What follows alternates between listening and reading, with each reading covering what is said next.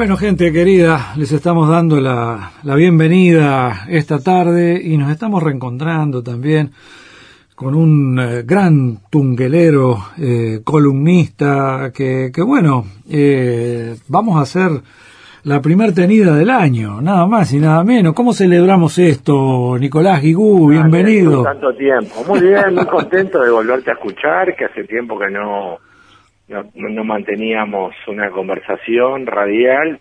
Este, bueno, la, la semana pasada le íbamos a mantener, yo no pude al final, y bueno, contentísimo. No, no, no se, se, mezclaban cosas, ¿no? Este, de repente cuando eh, eh, andábamos con alguna vacación, andamos con estas programaciones especiales de un poco de medio de, de, de, verano, de transición de un montón de cosas, de, de, la nueva grilla de programación, en fin, andamos medio, todavía andamos medio en la, en, en, en, en la rueda, rondando, a ver, a ver cómo se van a bifurcar este y se van a establecer con más firmeza, con más firmeza las, las columnas, los caminos, este, todo lo sí. que todo lo que hacemos acá.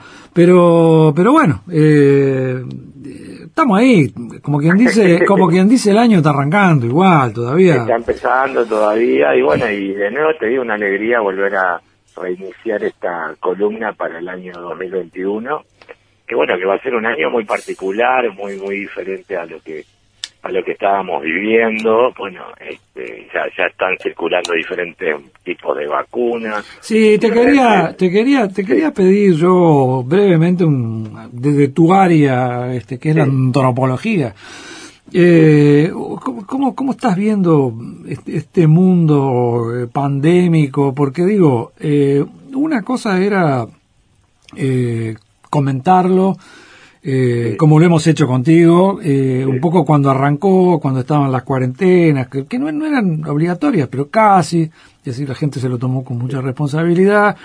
Después, bueno, bueno, vino el, el decorrer del año, este, el, la, la, esperanza del 21, del 21, del 21, que termine el 20, que termine el 20. Y estamos, bueno, entrando en, en, en marzo, se está terminando el, el verano y, sí. y esta cosa pandémica este, sigue evolucionando. Es más, eh, últimamente eh, el, el, el, mapa está bastante rojito, el mapa uruguayo. Eh, sí, bueno, ¿no? me pasa que al relajarse, digamos, eh, en cierto sentido, las, este, la, la, las eh, modalidades que había de, de, cuidado y de autocuidado y demás que a instalar hasta el principio iba inevitablemente a darse el proceso de, de aumento de contagio y demás y eso eso era era era inevitable. Aparte con también con la digamos con con eh, crecimiento de la actividad comercial turística de la circulación de las personas este, en diferentes ámbitos por, por por ocio pero también para ganarse la vida obviamente para llevar este sus sus actividades su vida adelante. Bueno eso hizo que que, que obviamente aumentase este el número de de, ¿te acordás que al principio decían un caso de infección y todo, toda la gente se quedaba preocupada y después empezó a naturalizar, como pasa siempre en las pandemias, que llega un momento que, que, que digamos, este, empezás a convivir. A veces empiezan a acompañar los procesos de, de, de, de, de pandemias, de pestes, como quieras llamarlas, y empiezan, o como las situaciones de guerra, que inclusive en situaciones de guerra se empiezan a, a naturalizar y la gente aprende a convivir con la guerra, con el desastre, con pestes, con pandemias, como, como aprendimos nosotros, ¿no? Este, gradualmente, y bueno, y ahora viene toda la etapa de la vacuna, que es otra etapa, porque claro, es una en realidad siempre estamos hablando de, de una vacuna que va a permitir, eh, digamos, que no es curativa, es preventiva, que todavía no, no se hace diseñado, por lo menos hasta donde yo tengo conocimiento, este, algo que pueda sanar a una persona que ya está este, contagiada por el virus, ¿no? Pero yo creo que es interesante porque también, eh, digamos, como fenómeno, más allá de la situación concreta de, de la enfermedad, la situación social, la situación sociocultural, yo te diría inclusive psicológica, cómo ha, despertado dos fenómenos interesantísimos que, que en general se dan en, en situaciones de crisis de diferente orden. Una son las diferentes formas de histeria colectiva, sí, que hay bastantes trabajos sobre, sobre, sobre histeria colectiva y los mm. efectos que genera la búsqueda de un chivo expiatorio, la persecución, culpable o los culpables de algo que hay que erradicar, eliminar, reeducar, o yo qué sé. Y también la acusación, digamos que la acusación en antropología se estudia mucho, porque fíjate que está muy vinculada, bueno, lo que, lo que hemos estado con grupos indígenas, por mi experiencia amazona, eh, en Amazonas lo sé bien, con la acusación, por ejemplo, por brujería o la acusación por eh, violentar alguna regla social todo el proceso de acusación e histeria colectiva en general acompañan estos procesos de pandemia. ¿Y acá, acá qué, qué sería? Eh, ¿En qué se está haciendo centro con la, con la histeria colectiva o, la acusación? Digamos, la sospecha tanto del cuidado, del autocuidado, si funcionan no bien o no la burbuja, si el gobierno se hace lo adecuado, si la gente se hace lo adecuado, de eh, empieza a ver, digamos, por un lado la gente se revincula a, través de diferentes formas de solidaridad, como son el caso de las ollas, por ejemplo, populares que han surgido y demás, pero por otro lado también tiene siempre eh, se presenta un fenómeno mucho más subterráneo de histeria colectiva que es culpabilizar a alguien por algo que inclusive no tiene nada que ver con la pandemia. Si esos fenómenos se dan, son comunes. Sí, ahora se estaba debatiendo mucho el tema de la, de la libertad, ¿no? Que fue un poco lo que se planteó mismo al, principio, este, no, no, se, se, instaba a la gente a que se quedara en su casa, a diferencia de lo que pasó en Argentina, que allá, bueno, sí, este, no, no, no Era obligatorio, también había claro. de pasaporte interno, sí, sí, Claro, ahora, ahora el tema es eh, la, la libertad que tiene el individuo eh, para vacunarse o no, ¿no? Porque está, está eso en debate también, incluso. Claro, que es una vieja discusión, porque cuando surgieron las vacunas hubo hubo movimientos, eh, eh, esto, esto es viejo, ¿eh? Cuando surgieron las vacunas y se empezaron a establecer como obligatorias por parte de los diferentes estados, y en realidad eso permitió este, eliminar tal vez haya mejores métodos por eso que conocemos. las vacunas son antiguas, lo inventaron los, ¿sabes que la vacuna la inventaron los chinos? No. ¿Sabes cuándo? Si unos 300, 400 años antes del supuesto nacimiento de Jesús, ya habían inventado la vacuna los chinos, pero son como esos inventos que quedaron por ahí y hasta que llegó este Pasteur y demás no no volvieron a vacuna de vacuna vacuna para qué y para diferentes enfermedades conocían los sistemas, ya que ya que todo esto empezó en China, hay que acordarse que el conocimiento chino habilitó esto también.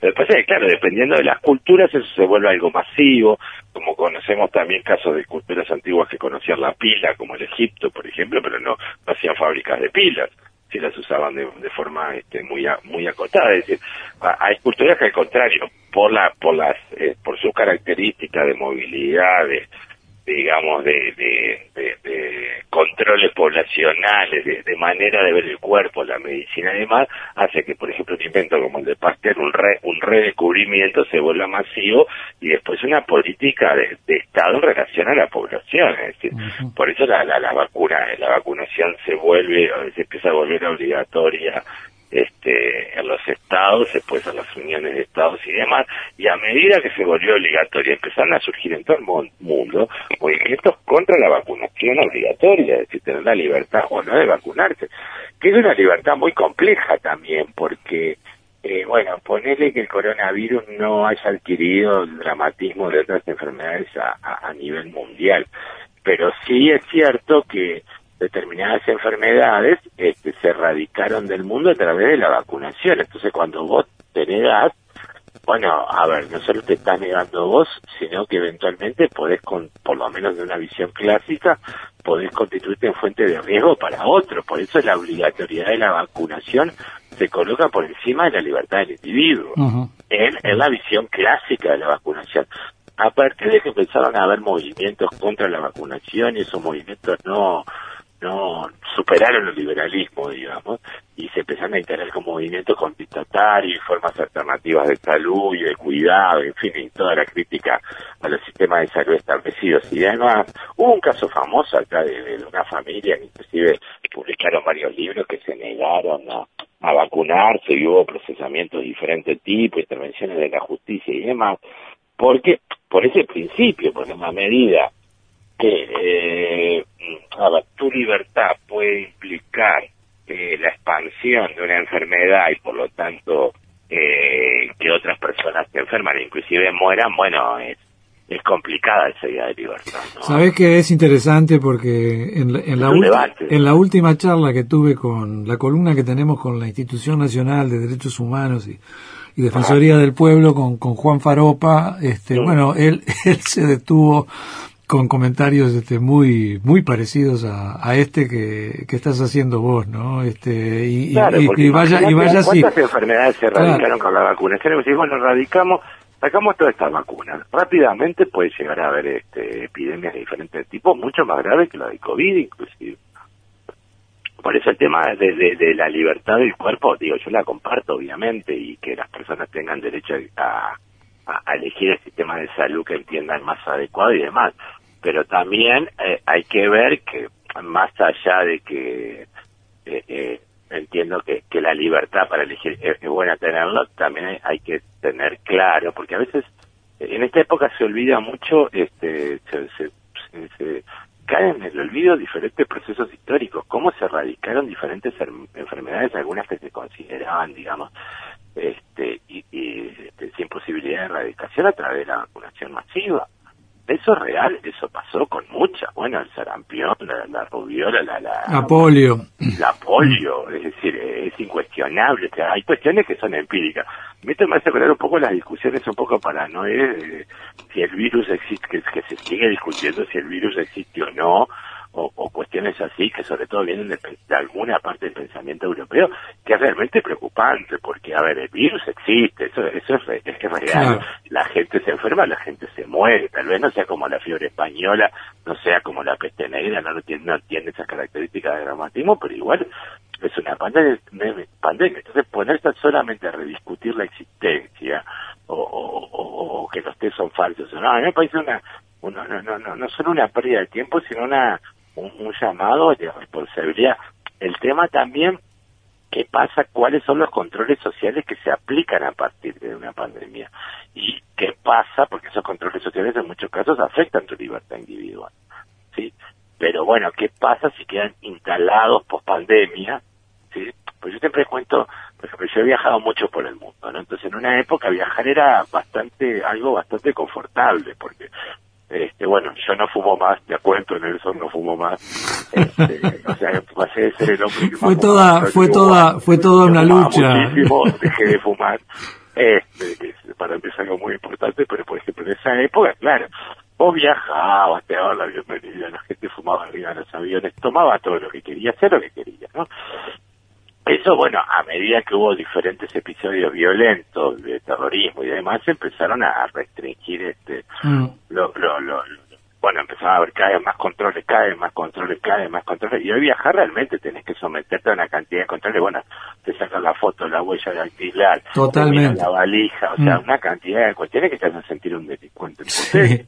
Tenés que sacarte los zapatos. Todo, todo ese proceso. Sí. Eso no existía. Entonces, cuando vos le contás a la gente que eso no existía, que era un mundo más confiable, este, claro, ¿y qué pasa? A partir de todos esos atentados y situaciones que existieron, empezaron a formularse sistemas de control que también hay que ver cuánto redundan en la seguridad y cuánto redundan en el mero control de las personas. Cuando digo mero control, el control ideológico, porque muchas veces uno piensa que en las democracias liberales como la nuestra no hay controles sobre el pensamiento y no hay persecución sobre las personas que hay que piensan diferente. Y en realidad sí lo hay. Lo que pasa es que asume otras características que no son lo mismo que, una, un sistema totalitario, pero sí hay formas muy sutiles y a veces muy directas de control, de, expulsión, de discriminación sobre las personas que piensan diferente, que plantean otras ideas, eh, que, que, bueno, que se plantean otra forma de vida, hay, hay diferentes formas de persecución también. Entonces uno tiene que pensar también si esos controles este que bueno bienvenidos sea son para la seguridad de todos muchas veces no no terminan siendo útiles para, en fin, para defenestrar o perseguir a personas que piensan diferente. Hay muchos casos de eso este, a nivel internacional inclusive. Eh... Siempre te, estás en eso, entre la libertad, digamos, y la seguridad, y también la vieja pregunta, ¿quién vigila a los vigilantes? Esa es la pregunta que se han hecho, bueno, la, la, yo diría que fue la pregunta que, que tuvo como, como, como origen o uno de los momentos fuertes de la filosofía política. ¿Quién vigila a los vigilantes? Claro. Ese es el gran tema, porque en la medida que Eh, ahora, ahora, democrático, pues tienen margen para la arbitrariedad y para hacer lo que quieran, y en muchos casos lo hacen, eso hay que asumirlo digamos, estoy hablando siempre en régimen, sistemas democráticos, ni que hablar de sistemas totalitarios. No, ni hablar. Eh, me estaba acordando que hasta en el puente aéreo de, Pluna y Aerolíneas Argentinas hace siglos este, te invitaban con sanguchito, con whisky, con, con, bebidas refrescantes. sorteo. Este, perdías más tiempo en eso que, en el viaje. claro, bueno, todo eso se terminó. No, hace siglos. Sí, sí, llegué a... Llegué, consumir algo te lo tenés que comprar llegué, llegué, a, llegué hace poco a viajar en, Pempluna, uno de los últimos vuelos, y, el sanguchito y el whisky ya te lo cobraban, no te lo daban gratis. Claro, por eso no hay todo el cambio que ha habido. Bueno, en esa área y también en otras de control cada vez más. Por ejemplo, yo me acuerdo cuando todavía estaba la dictadura en, en Chile, estaba Pinochet, que acá había todo un cuestionamiento, porque claro, en Santiago había cámaras por todos lados, ¿no? Y acá no, en esta época. Claro, había mucho menos robos, también estoy hablando de mediados de los 80 poquito más. ¿Y ahora qué pasa? Este, pues la cámara la asimilás con, con la seguridad, claramente. Mm. Entonces termina siendo un, un, digamos, un mirar confortable, porque obviamente disminuyen el número de delitos, pero, pero por otra parte claramente un control sobre tu vida, eso no hay que ignorarlo. el deseo de controlar al otro, El deseo, hay un deseo profundo de controlar al otro. Hay unos trabajos interesantes también de... Ahora, ahora me los contás, eh, tenemos una, una tandita, ya, ya volvemos, ya volvemos. Bueno. Bien, ya saben que estamos con eh, Nicolás Guibú, que estamos reiniciando su columna, que a pesar de todo lo informal de estos planteos del Tungue, del arranque de año, este, bueno, estos programas especiales, especialísimos, eh, y bueno, reitero, y con toda la informalidad del caso, estamos empezando también a incursionar con eh, las columnas. En este caso, la de Nicolás Guigú, esa mirada antropológica de la vida, del mundo, de lo que sea. Ya la vieja columna de tu ¿no? Oh, ya tiene sus años, cómo no. Sí, unos cuantos años. Sí, sí. y no, me, me estabas diciendo de, de, que habías observado este unos trabajos muy interesantes. Este, antes claro, me estaba acordando de algunos textos de Humberto Eco, que él empieza a trabajar todo el tema de la sospecha y la acusación y la denuncia, ¿no? Que es algo, que es el espíritu de la época. Yo acuso, como aquella novela famosa de Mitzola. Sí. Y entonces, que ahí ponía un ejemplo que no me acuerdo exactamente cómo era así en, detalle, pero decía algo así como, se lo vio al juez tal fumando, fumó tres cigarros, estaba nervioso y, es, y llevaba parte media roja. Bueno, todo eso genera un conjunto de, de especulaciones y eso es constante, es decir, las formas de, control están vinculadas a la forma de la tentativa de defenestrar al otro, que eso es complicadísimo porque tiene que ver también con las maneras de eh, vinculación a la contemporaneidad. A la cual la acusación, vos fíjate que es interesante, pues, la acusación y la denuncia, la sospecha van juntas. Y por eso te digo, yo creo que la gran pregunta es la, la, la antigua bueno, pero, pero, a los vigilantes. Pero Nicolás, Nicolás, por favor, estamos en una época, eh, bueno, ni hablar acá muy cerca, en la República Argentina, eh, un gran medio de comunicación, este, plural, qué sé yo, este, que, que tenga, eh, bueno, que, que sea así, este, muy masivo, Basta que acuse a algo de alguien y ya es cosa juzgada. No importa, no importa si va a la justicia o no. Eh, y, muchas veces eh, la justicia eh, es totalmente receptiva de esa acusación. Es tan imponente eh, la acusación que a veces este, la justicia es imposible que, que pueda cambiar eh, dicha acusación, aunque sea totalmente equivocada y errada. Es un disparate, pero está pasando. No, es impresionante. Bueno, es, un poco es el espíritu de la época, ¿no? Que esta, por eso es una época en la que hay que luchar mucho por la libertad, justamente, y por defender las diferentes formas de pensar, inclusive cuando se oponen de manera férrea a la de uno, hay que, hay que defender ese espacio del pensamiento, de la libertad, porque también la libertad se evalúa con el que piensa diferente a mí, sino que aquí aquí claro. todos iguales. El problema, eso, eso, es el totalitarismo. Y como es, eh, digamos, yo, yo, yo sigo pensando, bueno, todo lo que pasó con este cambio de Trump bueno, de todas las modificaciones que hubo en Estados Unidos, todos esos procesos extraños que se dieron allá.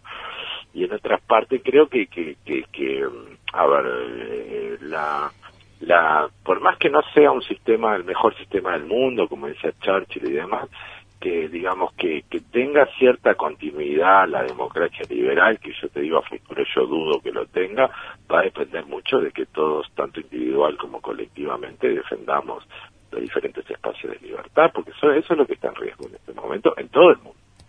Más allá del COVID, después del COVID, eso es lo que está en riesgo, ¿sí? por la intervención, la denuncia, la acusación, la persecución. sí, la, muy, muy, muy complejo. La paranoia la paranoia, la histeria mm. colectiva, y hay formas muy sofisticadas aparte de perjudicar a los demás. Entonces estamos en, un periodo donde, donde, yo creo que hay que defender mucho aquellos grupos y aquellas personas que piensan diferente, por más que uno no esté de acuerdo. Por más que uno no esté de acuerdo, yo creo que defender la diferencia como principio eh, eh, eh, en este momento es fundamental. Ah, que sean grupos o personas que piensan diferente, no importa no, no, no, no quiero defender la libertad de los que piensan lo mismo que yo, porque esto no tiene ningún sentido. Sino los que piensan justamente diferente, que se colocan en otro lugar, que tienen otras ideas, otras concepciones. Y también yo creo que, lo estoy hablando con una colega acá la FIC, es muy importante eh, otra cuestión que es reconstruir el diálogo, ¿no? A ver. Claro, porque, ¿qué pasa? Cuando vos pensás diferente, y, por ejemplo en el caso mío que a veces soy muy provocador no y digo a veces cuestiones un poco fuera de lugar pero no con no porque las crea sino porque me gusta provocar este, a veces en una época como esta eso es leído yo digo este, el mundo se volvió pentecostal es leído de forma literaria literaria perdón literal y, y, y, qué pasa? Lo que uno está tratando es de provocar el pensamiento para que la gente salga de sus propios lugares, de sus propios entonces, ¿qué pasa? No te toman como provocador, sino como que es tu opinión está hecha y derecha. estoy diciendo este disparate, o esto que se me, para ver eh, este, por, situaciones excepcionales que, que rompan esa, esa, esa costumbre del pensamiento para ir pensando otras otras cuestiones y a veces se está volviendo una, una época muy dogmática esta entonces también está vinculada con la acusación y la persecución y lo que pasa es que una época dogmática solamente se puede construir a partir de la ausencia de diálogo. Y entonces creo que, eh, digamos, lo que venimos de una de generaciones más militantes, que nos acostumbramos a discutir tanto grupalmente como en asambleas y demás, estamos acostumbrados a, a, inclusive intercambiar visiones con personas que piensan muy diferente que nosotros. Entonces, ahora el que piensa diferente a mí ni siquiera lo trato de convencer, ni siquiera hablo, lo cancelo y si puedo lo, lo, lo, destruyo. Y es un poco también, este, yo creo que es uno de los elementos que está minando este, la democracia, e inclusive te digo, de grupos por las por las visiones más diferentes que se te pueden ocurrir y que, y que están en lugares inclusive políticos e ideológicos bien diferentes. Bueno, volviendo al COVID, a mí me impresionaba mucho como la negación de la, eh, de la del virus como tal estaba en el discurso de grupos de extrema izquierda y de grupos de extrema derecha. Era, era impresionante cómo ambos pensaban que era, este, qué sé yo, un invento para dominar a la humanidad. O sea, que no, no tenía una, no poseía una realidad concreta. Eso me parece una, una, cuestión interesante. Y están pasando que esas culturas del dogmatismo eh, digamos, que, que, la cultura contemporánea no, no invita al diálogo al, no considerarte un sujeto capaz de, por lo menos convencerte de lo que yo pienso, o, o, de que no lleguemos a ningún punto de acuerdo, directamente yo te cancelo como sujeto. bueno, pero eso, esto ya, ya, ya se me asocia más a, a las redes, ¿no? Este, y, y viene esto del, del virus, eh, el coronavirus, viene como a rematar este, una, una tendencia que ya estaba en la sociedad este, global. Eh, porque, porque es eso. Eh, eh, o, te pongo me gusta o te bloqueo. Eh, o te bloqueo. adiós diálogo. Sí, sí, por eso, es, es, esa, yo creo que eso es lo que hay que tratar de volver a reconstruir, porque esa es una, una de las bases de la democracia, ¿no? Este, el diálogo justamente y el respeto a aquel que piensa o aquella que piensa diferente a mí. Pero claro, eso es toda una práctica. si yo te quiero pasar por encima, no hay diálogo, no hay posibilidad de diálogo. Si vos pensás diferente a mí y yo no te hablo más, no hay posibilidad de diálogo, ninguna. Ninguna. Yo me acuerdo de algunos textos de Pier Paolo Pasolini, que él con buen estómago hablaba con fascistas italianos de la época, ¿no? Y él decía, él, que estaba muy lejos de esa ideología, decía, bueno, yo quiero hablar con ellos, porque quiero entender esa mentalidad, quiero ver si los puedo convencer, quiero ver, este, en fin, a ver cómo, cómo, cómo se sostienen esos puntos de vista. Eh, esa perspectiva de, de tratar de, de, inclusive de convencer al otro en el buen sentido, no de lavarlo al cerebro, de, de, que asista algún tipo de racionalidad para tratar de que el otro pueda entender mis argumentos y estar eh, eh, tener un oído atento, una escucha a, la racionalidad del otro, eso lamentablemente se está perdiendo en pos de, de en fin, de, un conjunto de posicionamientos que yo creo que, que, colaboran a, degradar la democracia permanentemente. Eso, eso es algo que hay que defender, la, la libertad, los espacios de libertad, los espacios de pensar diferente, las posibilidades de pensar diferente.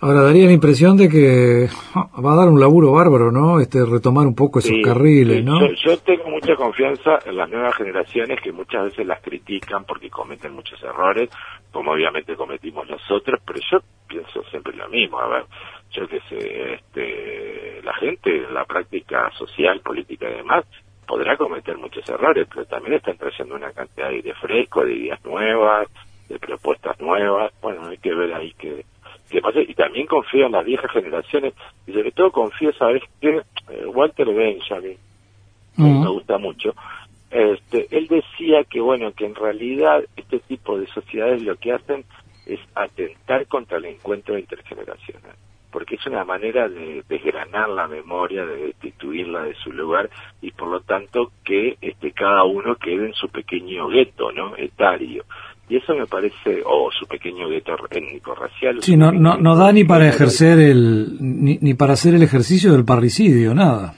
Claro porque claro. no existís entonces claro. Claro ni, claro claro, ah. y este y bueno y, y, y esos puentes yo creo que son necesarios con toda la paciencia del mundo con todos los conflictos que puede haber y demás tratar de entenderlos no está bien. Como parte ya te digo de la defensa de de la democracia, de la posibilidad de, de una humanidad diferente, claramente. Bueno, ¿y usted personalmente cómo, cómo se siente en este mundo pandémico? Yo, le, le cuesta, el término personal es muy, yo te diría que es muy complicado. Le cuesta también, mucho, ¿no? Muy, muy, muy complicado, bueno, en esa situación de pensar diferente y cómo sostener un pensamiento diferente. Y generar pensamiento mismo. Y generar pensamiento en una sociedad no. a veces tan, tan este, autoritaria como la nuestra, pese a que se, se autoentiende como liberal. Eh, y bueno, estoy, este, ya te digo, dejé de fumar, estoy dibujando mucho, pintando mucho, estoy en un periodo azul, voy a hacer una exposición en breve. Qué bueno. Y bueno, y iniciando las clases, corrigiendo exámenes, como loco, de vuelta a la, terminando un libro, de vuelta a la, a la, a la noria, y bueno, tratando de, de, de vivir en, en, el marco de unas de situaciones muy complejas.